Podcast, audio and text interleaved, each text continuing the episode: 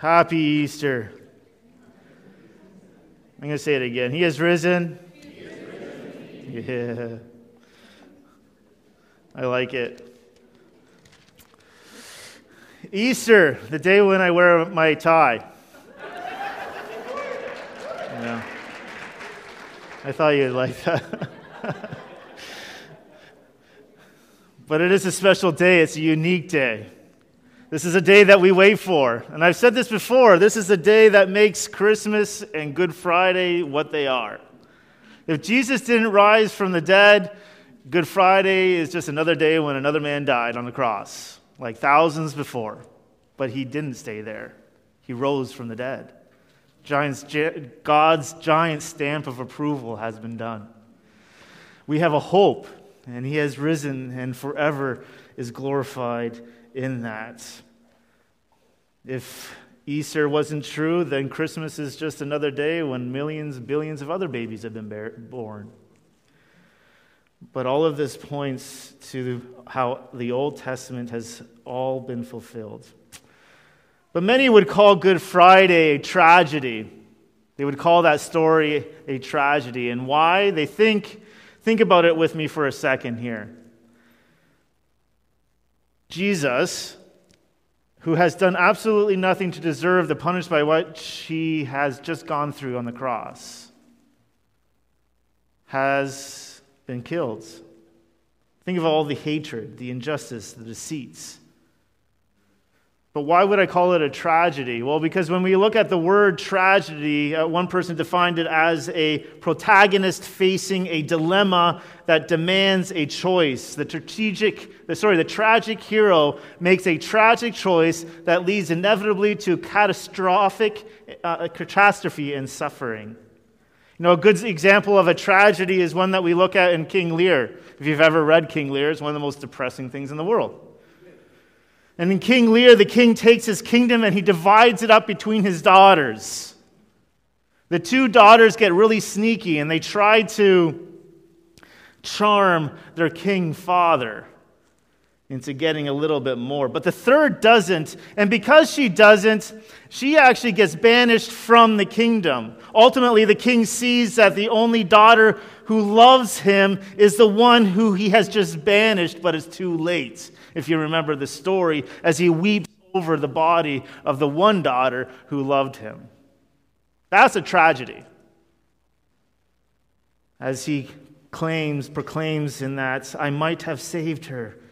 Now she's gone forever.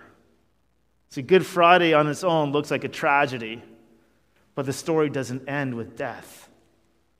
There's a great hope the resurrection actually turns what could be a story of tragedy into a story of comedy.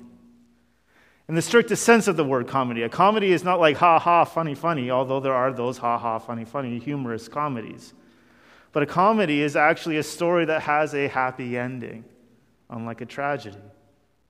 Easter makes things into a great story of happiness. Easter is hopeful because Jesus' death and resurrection brings hope for those who turn from their sin and trust Him. And they are in turn called brothers and sisters and stand before God the Father just as Jesus does now. So, this looks like the ending of a tragedy story. As we finished on Good Friday, Jesus is dead. He's been put into the ground, into a tomb. The, ro- the stone has been rolled. Guards have been posted, a seal over it. The disciples think it's done. They're hiding for their lives. But when we look at this story, it doesn't end there. It begins, it's the beginning of an amazing hope. So, John chapter 20 is where we're going to be, verses 1 to 18. So, if you have your Bibles with you, please open them to John chapter 20, verses 1 to 18. Follow along with me as I read that with you. Now, on the first day of the week, Mary Magdalene came to the tomb early, while it was still dark, and saw that the stone had been taken away from the tomb. So she ran and went to Simon Peter and the other disciple, the one whom Jesus loved, and said to them, They have taken the Lord out of the tomb, and we do not know where where they have take, laid him. So Peter went out with the other disciple, and they were going towards the tomb. Both of them were running together, but the other disciple outran Peter and reached the tomb first. I don't, it's always funny.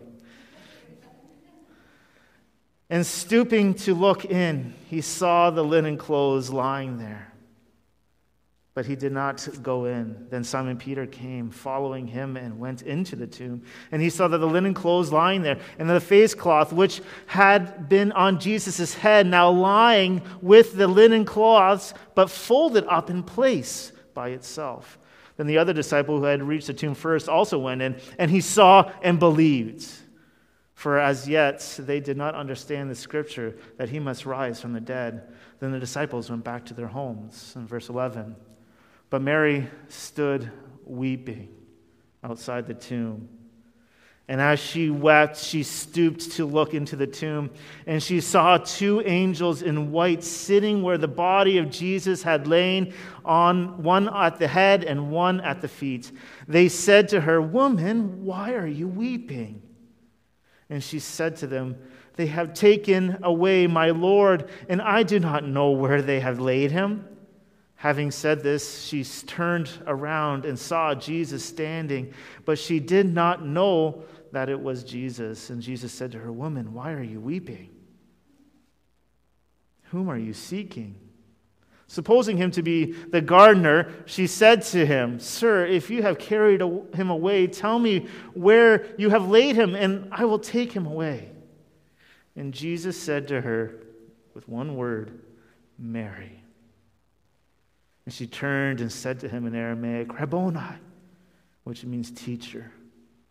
Jesus said to her, Do not cling to me, for I have not yet ascended to the Father, but go to my brothers and say to them, I am ascending to my Father and your Father, to my God and your God.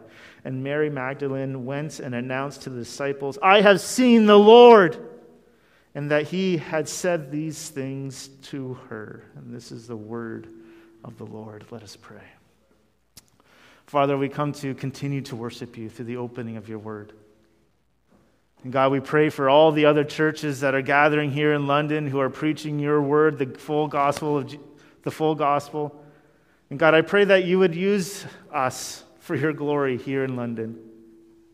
And I think of Forest City Bible Church and Pastor David Driver, and I pray that you would give them wisdom as he continues to shepherd the flock there that you would use them, Lord, for your glory as they seek to be disciples who make disciples, that you would bless them as they seek to do that. And Lord, I pray for us too that we would be faithful disciples who make disciples of Jesus Christ. And as we open your word together, may, we, may you be glorified and honored in that. Father, I can't do this on your own, so will you use this weak vessel for your glory? Use this sermon, Lord, to bring Glory to your name, joy to your people, and salvation to the lost. And amen. Verses 1 to 10, we see a bit of a running match to the tomb, which I always snicker every single time I read it because I just don't understand why John had to make that note that, you know, he ran faster than Peter. But nonetheless, he does. But in verse 1, now on the first day of the week, it is now Sunday. Jesus was crucified. He was, sorry, arrested on Thursday, killed by crucifixion on Friday. He has been in the grave for three days. And interestingly, when you look at this, there's actually a shift from Judaism to Christianity about what, when we gather to worship. The Lord's Day is now the first day of the week, Sunday. And from this moment on, Christians would set this day aside to gather together to proclaim and remind each other of this very truth the good news of Jesus Christ that the grave, the tomb, is empty. We see that even in Acts 20, verse 7, where it says, On the first day of the week, when we were gathered together to break bread, Paul talked with them, intending, intending to depart the next day or even in 1 Corinthians 16, verse 2, on the first day of every week. And here on this first day, Mary Magdalene goes to complete what wasn't able to be finished in that day of preparation because time was short to finish because of the Sabbath. And here is this woman that Jesus had driven out seven demons out of. And we see that in Luke chapter 8, verse 2. Is witnessing what the Bible has been pointing to this whole time that through death has now come life. And even though it looked as though darkness had overcome the light, the light has shined through. And John is building a case for one thing he is risen. See, when we looked at Good Friday, John was very adamant about one thing Jesus was very dead. Not like fake dead, really dead. And they really did put him into the grave. And they really did think, as, as we even see in, in chapter 20, the disciples thought he was dead. But now he's making another case the tomb is empty. Back in this time, there's different types of classes of individuals. And reliable witnesses are important, right, when you're trying to build a case. But here, John is choosing to build his case upon a woman, which is interesting when you look at the his- historical context because you would never do that. Back then, women were kind of like the second class. They weren't even considered a reliable witness in courts, not only in the Jewish culture, but even worse in Roman culture. But here, John is using the witness of Mary, this dear friend of Jesus. And if you're going to build a case upon something, you try and get the best of the best. And I think John is trying to even prove another, again and again this one point that he is risen, and he is risen indeed. And he saw that the stone had been taken away. And Mary's response shows that Jesus' followers didn't come up with this fake resurrection story. They didn't even think it was possible. They thought that this was a tragedy. They thought Good Friday was it and that was it, and that was done. And the last thing Mary and the other women that were there with her was expecting to find Jesus resurrected. When we look at the word resurrected within the Bible, we're not talking about a ghost. When the Bible talks about resurrected, it means one thing bodily resurrection. Not a soul, not a spirit, not some sort of ghost thing, body. Jesus was dead, now he's alive. So she ran and went to Simon Peter and the other disciples.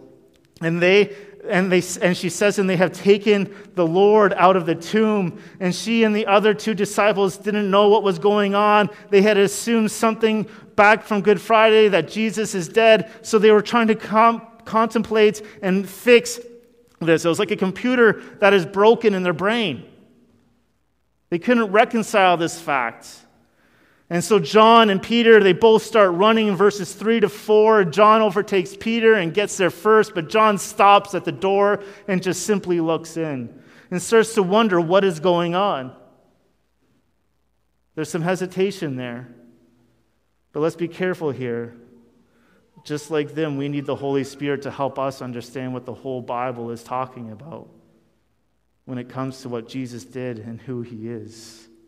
And as he looks in, he sees the linens of Jesus that he was wrapped in. But in verses 6 to 7, we see classic Peter. He doesn't stop, he just keeps running and he runs in. And we get more detail as to what we see inside that empty tomb. Because we say it's an empty tomb, but it really wasn't. There's some key evidence within there. The cloths and the linens that, they, that Joseph and Nicodemus had wrapped Jesus in as they placed him in that tomb or now gone. The face covering that was wrapped around Jesus' face was not just cast aside, but was neatly put there. Neatly folded. Everything is where it should be, except for one thing Jesus' body. There's more building of a case. Because Jesus' body wasn't stolen. If you're going to steal a body, you don't take time to unwrap it. If someone had taken Jesus' body, the linens wouldn't have been neatly folded and put in their place. They probably wouldn't have even been there. And a skeptic would think that Jesus just fainted and somehow recovered and kind of undid all of those things. But have you ever tried to get out of a straitjacket? I can't. Sometimes, as a parent, I take my kid's coat and I tie their, their arms. So they're running around like this, right? And they can't, they can't get out. They can't get out. And here, Jesus, the, the, the body is gone, the strips of clothing that are tied around him, and somehow uh, has, he has somehow gone out of the tomb. He didn't faint. He didn't somehow miraculously make himself better in order to, like, he didn't just, like, oh, there we go. I just needed some rest, some sleep. Something miraculous is happening right here. The tomb is empty, the cloths are there. And then, how in the world do you get out of a tomb after you've just been crucified? How do you roll away a stone that took multiple men to roll if you've just been crucified or if you just kind of woke up and you were just fainted? And Jesus is bringing pieces of evidence to paint a picture that the tomb is not only empty, but that he has written. A first century Roman Jewish historian named Josephus had three of his friends taken down alive off of a cross. I don't know how lucky you get to have three friends crucified, but he had three friends that were crucified, and he got them taken down. And two of them died despite all the medical attention because their bodies had been so weakened from the crucifixion. Jesus did die.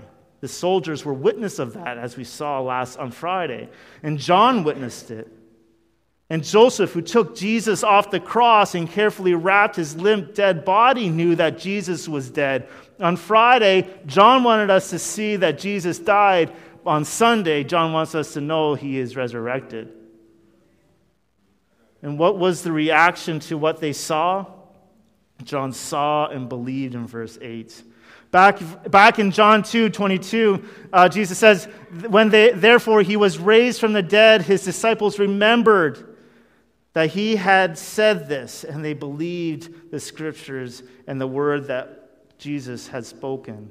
The time has now come. And Peter leaves the tomb marveling at what he, what he didn't see. As Matthew 28, verse 6 boldly says, He is not here for he has risen. As he said, Come see the place where he lay. They didn't understand, as verse 9 said, everything because of the scriptures had not been fully revealed to them. The disciples didn't expect a resurrection, and they didn't try to come up with a clever story to keep the belief system going. For them, Good Friday was the end, it was a tragedy. But their response to that in verse 10 is they take what they see and then they go home. We know that John has adopted Jesus' mother as his own.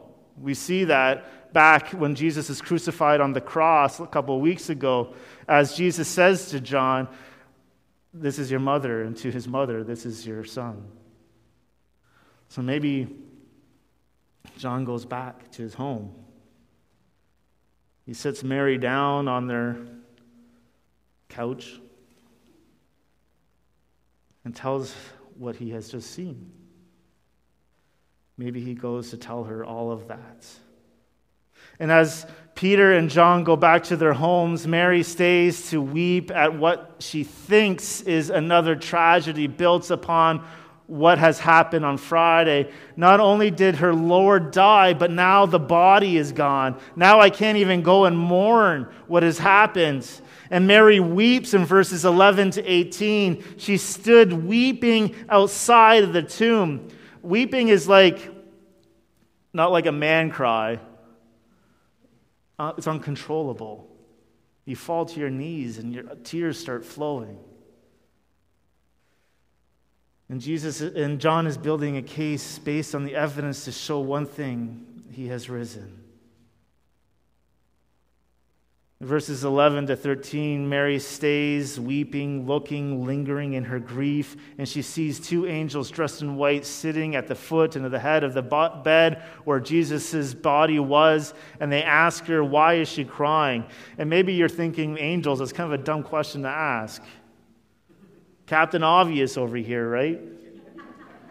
She's upset that Jesus is dead and she can't finish the burial rites. I think the angels are pointing to something, though. In, in John 2 19, and Jesus answered them, Destroy this temple, and in three days I will raise it up. In John 12, some Greeks were trying to seek out Jesus, and Jesus said to them, the hour has come for the Son of Man to be glorified. Truly, truly, I say to you, unless a grain of wheat falls into the earth and dies, it remains alone. But if it dies, it bears much fruit. So Mary replies to this question, but I think the angels are trying to get Mary to think about something. Jesus has said this over and over again with, the, with his time with his disciples that this was about to happen. And, Jesus, and Mary replies to that question that the angels ask, I don't know where they have laid him, meaning she still thinks Jesus is dead. The first time we see Jesus talking about this is in Matthew 16 21, where he says, From that time, Jesus began to show his disciples that he must go to Jerusalem and suffer many things from the elders and the chief priests and the scribes and be killed, and on the third day be raised. The second time we see in Mark 9, 30 to 31, where it says, They went on from there and passed through Galilee, and he did not want anyone to know, for he was teaching his disciples, saying to them, The Son of Man is going to be delivered into the hands of man, and they will kill him. And when he is killed after three days, he will rise. You see another instance in Luke 18. And taking the twelve, he said to them, See, we are going to Jerusalem, and everything that is written about the Son of Man by the prophets will be accomplished. For he will be delivered over to the Gentiles and will be mocked and shamefully treated and spit upon. But here she is, and she hasn't remembered all that Jesus has said. I think it's a pretty good reminder for you and I about who enables us to believe that even the obvious can be seen without the, can't be seen without the work of the Holy Spirit. See, disbelief isn't a matter of having all the facts, but more about something that God does in our hearts, as Ephesians 2 says. And Mary had missed that Jesus intentionally came to earth for this purpose to die for his people's sins and Jesus gave his disciples predictions and prophecies about his death and the events that would follow. Why? So that when it does take place, you may believe, as John 14 says. But they still struggled with that.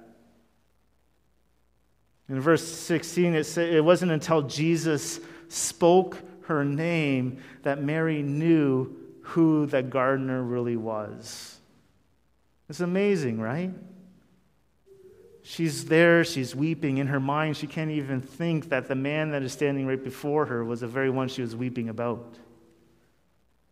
But with one word, just her name, Mary turns around in disbelief and says, Rabboni, teacher.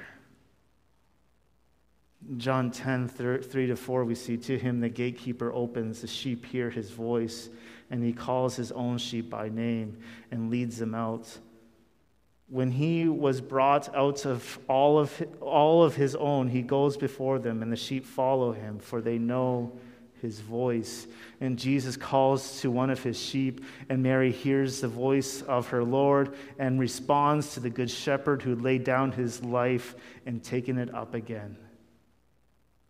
I love how uh, the Gospel Transformation Bible puts it. The gospel isn't just an invitation, it's a summons to glory. And each of us must move from that general love that God has for the whole world that we see in John 3:16 for God so loved the world that he gave his only son that whoever believes in him should not perish but have eternal life. To that personal specific love that we see in galatians 2.20 i have been crucified with christ. It is no longer i who live but christ who lives in me. And the life i now live in the flesh i live by faith in the son of god who loved me and gave himself for me. And mary's response is astonishment and delight and it completely engulfs all of that anguish and despair that she's feeling at that moment. snap decision, right? Snap thing that happens here. She's on her knees, she's crying, she's weeping. Where is my Lord? Where is his body? Hey, Mary. What? Astonishment and delight at the hear of her voice, of her name.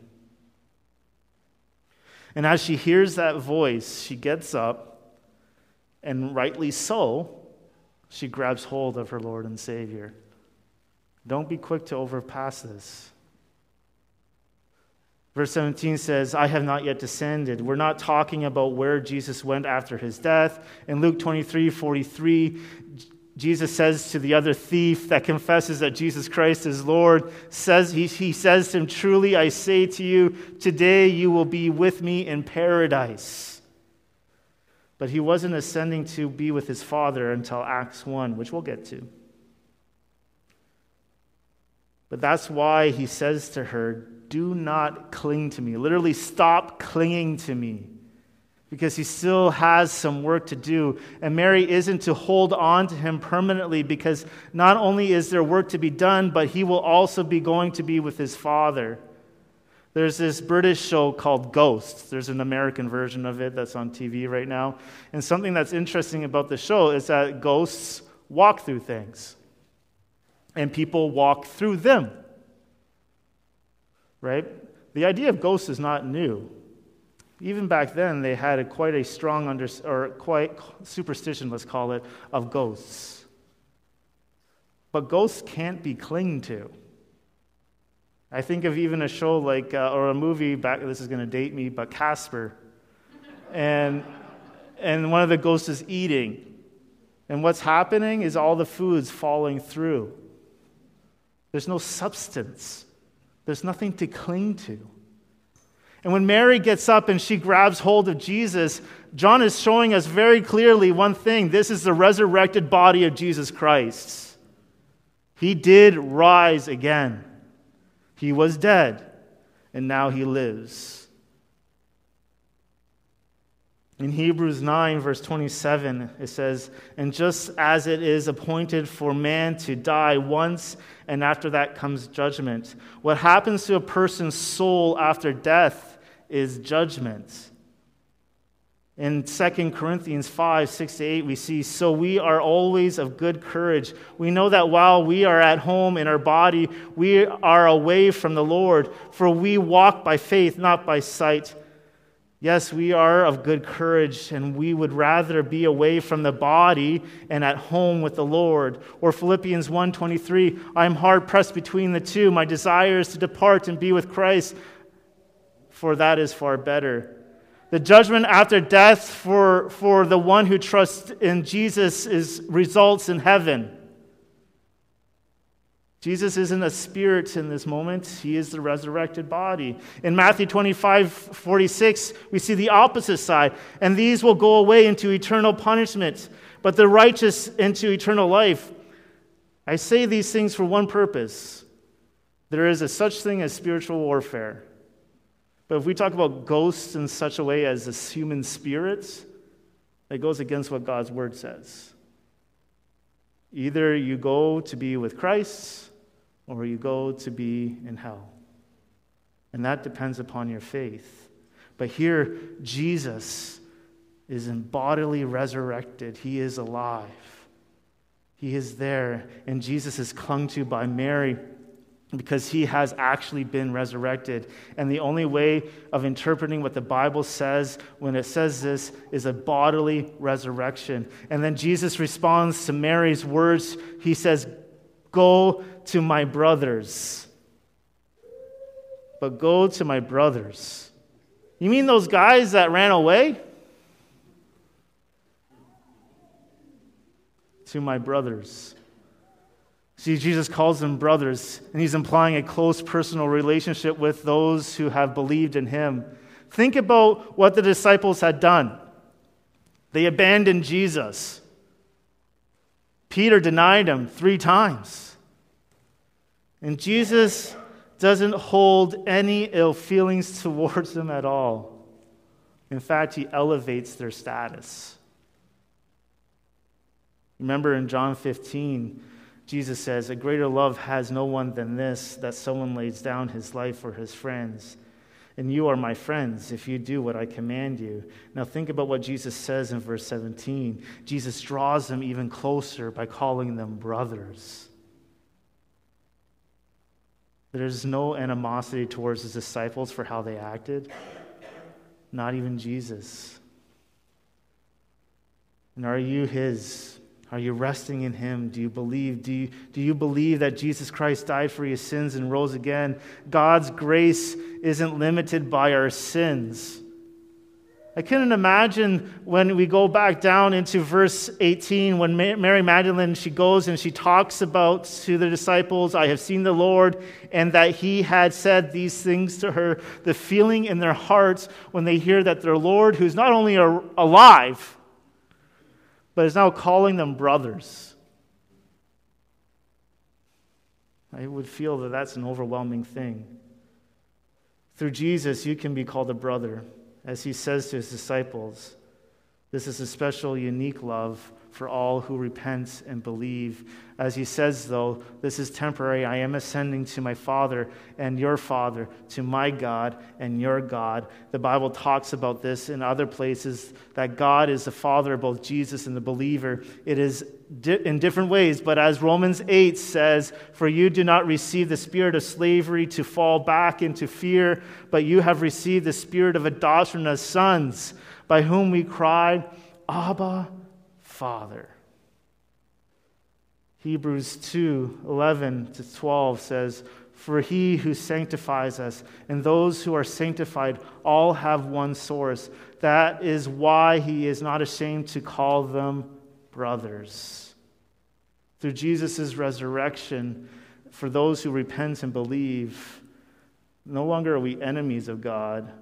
Not only are we friends of God, but we're brothers and sisters in Christ, what the resurrection means for all of those who are in Christ is that for those who trust in Jesus, we share the same standing before God the Father that Jesus himself has because his righteousness has been imputed upon us, has been given to us. And what have you done to earn this? Isn't that the point of what I just said? The disciples were the ones that ran away. They're cowarding in their little houses. But every step, God has been in control. And the Bible says we were dead in our trespasses, that we were enemies of God, that we were rebels. Yet the resurrection allows us the same standing before God because of what He has done, not because of what we have done. And what is Mary's response to this? She goes and has a nice little contemplative walk. No, that's not what she does. She goes to these brothers of Jesus and says all that she has seen. I have seen the Lord, and that he had said these things to me. A great example of what Jesus will later say go and make disciples. This isn't a story of tragedy. This whole narrative is a comedy, it is a story of hope. And I don't mean a comedy in terms of humor. The cross isn't humorous, but a comedy, by definition, is a story of happy endings. And this is the greatest story of greatest happening endings ever created. On its own, Good Friday can look like a tragedy, but with the resurrection, the narrative turns into a comedy. Why? Because the hope of the Easter story the, the, the, hope of the Easter story is that because of Jesus' death and resurrection, those who turn from their sin and trust him are his brothers and stand before God the Father just as he does. It's through Jesus' death and resurrection that for those who are in Christ, we can also say, along with Romans 5, verse 10 to 11, for if for if while we were enemies, we were reconciled to God by the death of his Son, much more now that we are reconciled, shall we be saved by his life. More than that, we also rejoice in God through our Lord Jesus Christ, through whom we have now received reconciliation. Or Romans 8, the Spirit Himself bears witness with our spirit that we are children of God. And if children, then heirs, heirs of God, and fellow heirs with Christ, pro- provided we suffer with Him in order that we may ha- also be glorified with Him. The empty tomb isn't empty because of some grave robber, but because God has been at work and He has risen. So, what does this mean for you and I? It means we have great hope. Jesus' death and his resurrection brings great hope for all of those who turn from their sin and trust in Jesus Christ. This is not the happiest of all endings. Before this happened, we were enemies, we were dead. The resurrection is often hotly argued. Why, you may ask? Because if Jesus didn't raise from the dead, it means his death meant nothing. And that's why in 1 Corinthians 15 1 to 4, Paul so clearly lays that out for us. And then those following verses in verse 14 and if Christ has not been raised, then our preaching is in vain and your faith is in vain, which essentially means if Jesus Christ didn't raise from the dead, we should let's close our Bibles and go home. But he did raise from, from the dead. The resurrection matters, I think, for maybe five reasons. Lots more if we, went, if we want to have a think tank about this, but five.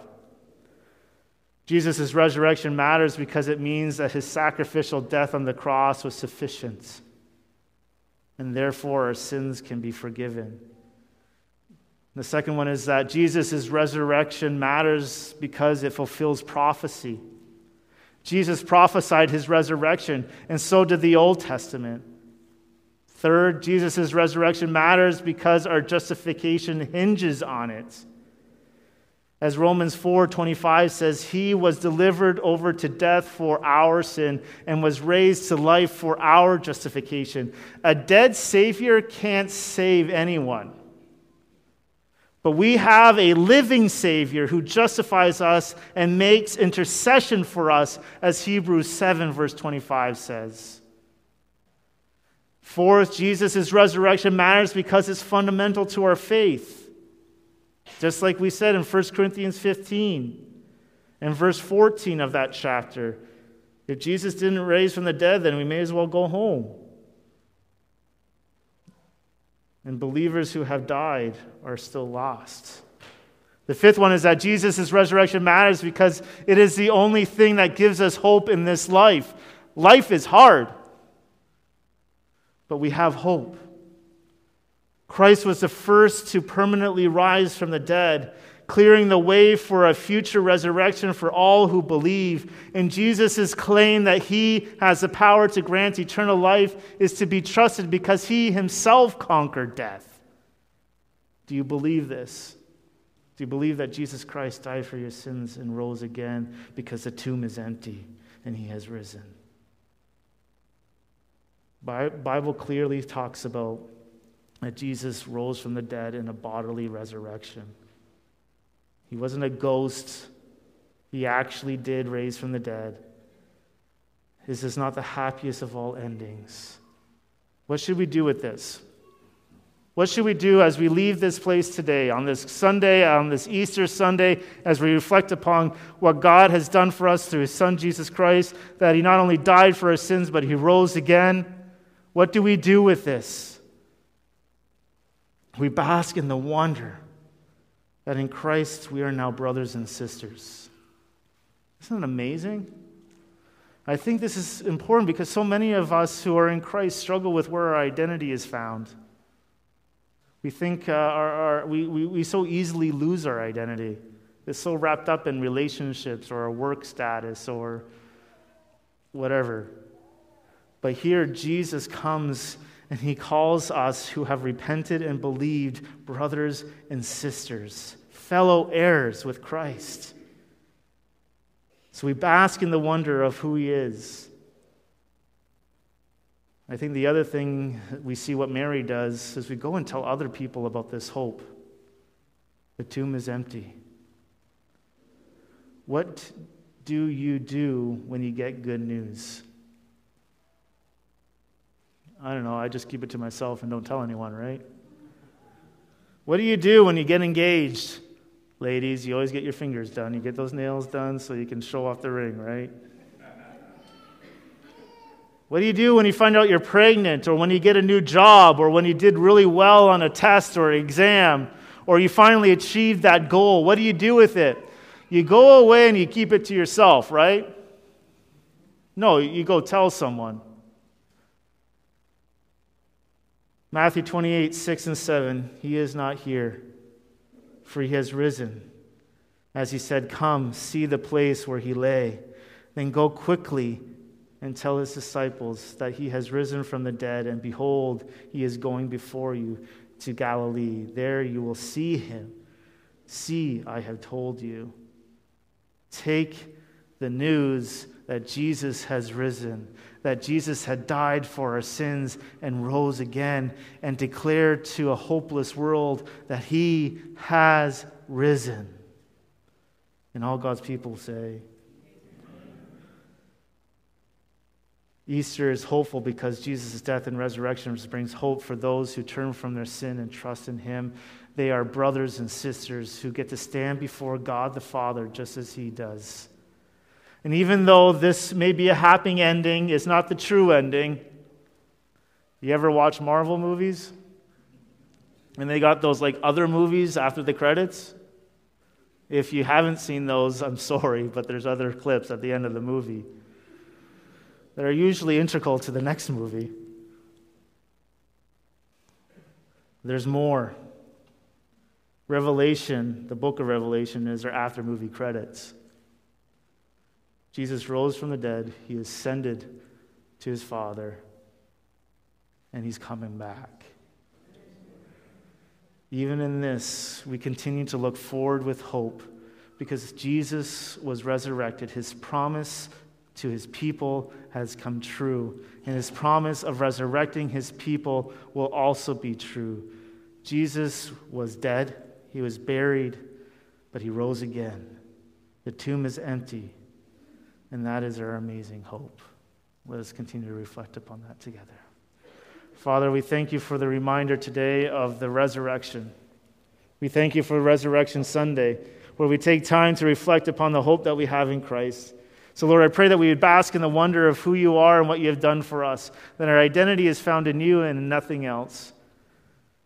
But, Lord, I pray that we would take this good news and that we would proclaim it from the mountaintops to everyone who will even hear. If it be the other parents at the park, or a neighbor, or a coworker, or our, our peer or students, or wherever you place us, Lord, I pray that you give us the boldness to go proclaim this truth. You have risen, and you have risen indeed. And amen.